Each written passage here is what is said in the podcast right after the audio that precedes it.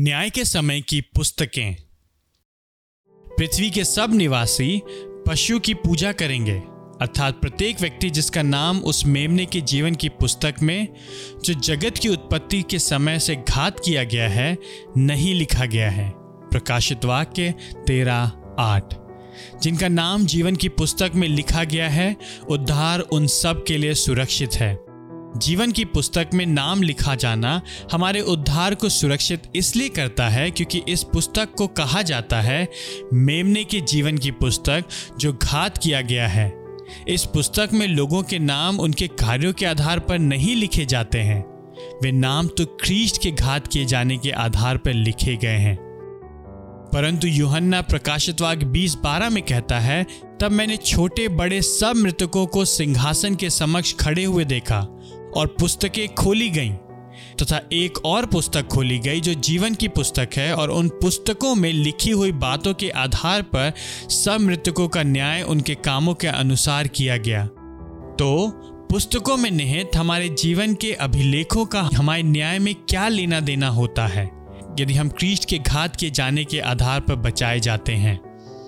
इसका उत्तर यह है कि उन पुस्तकों में जो हमारे कार्यों को अभिलेखित करती है, उनमें हमारे क्रीश से संबंधित होने के पर्याप्त प्रमाण उपस्थित हैं कि वे हमारे विश्वास और क्रीस्ट के साथ हमारे मिलन की सार्वजनिक पुष्टि के रूप में कार्य करती हैं।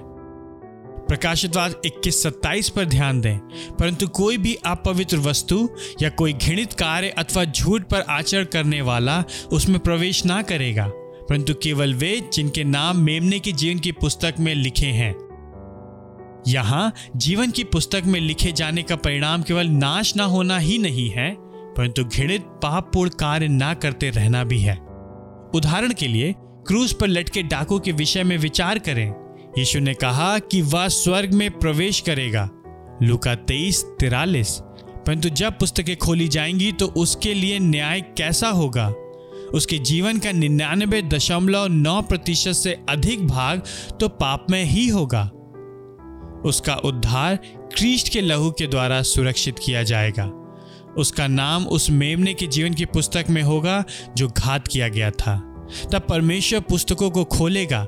सबसे पहले तो वह अपने पुत्र के सर्वश्रेष्ठ बलिदान की महिमा करने के लिए जीवन भर के पाप के अभिलेख का उपयोग करेगा। और फिर दूसरा, परमेश्वर उस अंतिम पृष्ठ को पढ़ेगा, जहाँ क्रूस के ऊपर डाकू के उस भव्य परिवर्तन का वर्णन किया गया है। उसके जीवन में परमेश्वर का कार्य जो कि उस अंतिम दिन में हुआ था और जिसका अभिलेख उन पुस्तकों में है। वहाँ तो उस डाकू के विश्वास और क्रीस्ट के साथ मिलन की सार्वजनिक पुष्टि होगी और क्रीस्ट उसके उद्धार का आधार होगा, न कि उसके स्वयं के कार्य। इसलिए जब मैं कहता हूँ कि पुस्तकों में जो लिखा गया है, वह हमारे विश्वास और क्रीस्ट के साथ मिलन की सार्वजनिक पुष्टिकरण है तो मेरा अर्थ यह नहीं है कि हमारे अभिलेखों में बुरे कार्यों से अधिक भले कार्यों की संख्या होगी।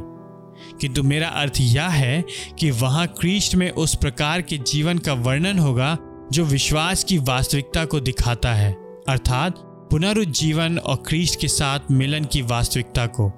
इसी प्रकार हमें क्रिस्टीय के रूप में प्रत्येक दिन में प्रवेश करते हैं।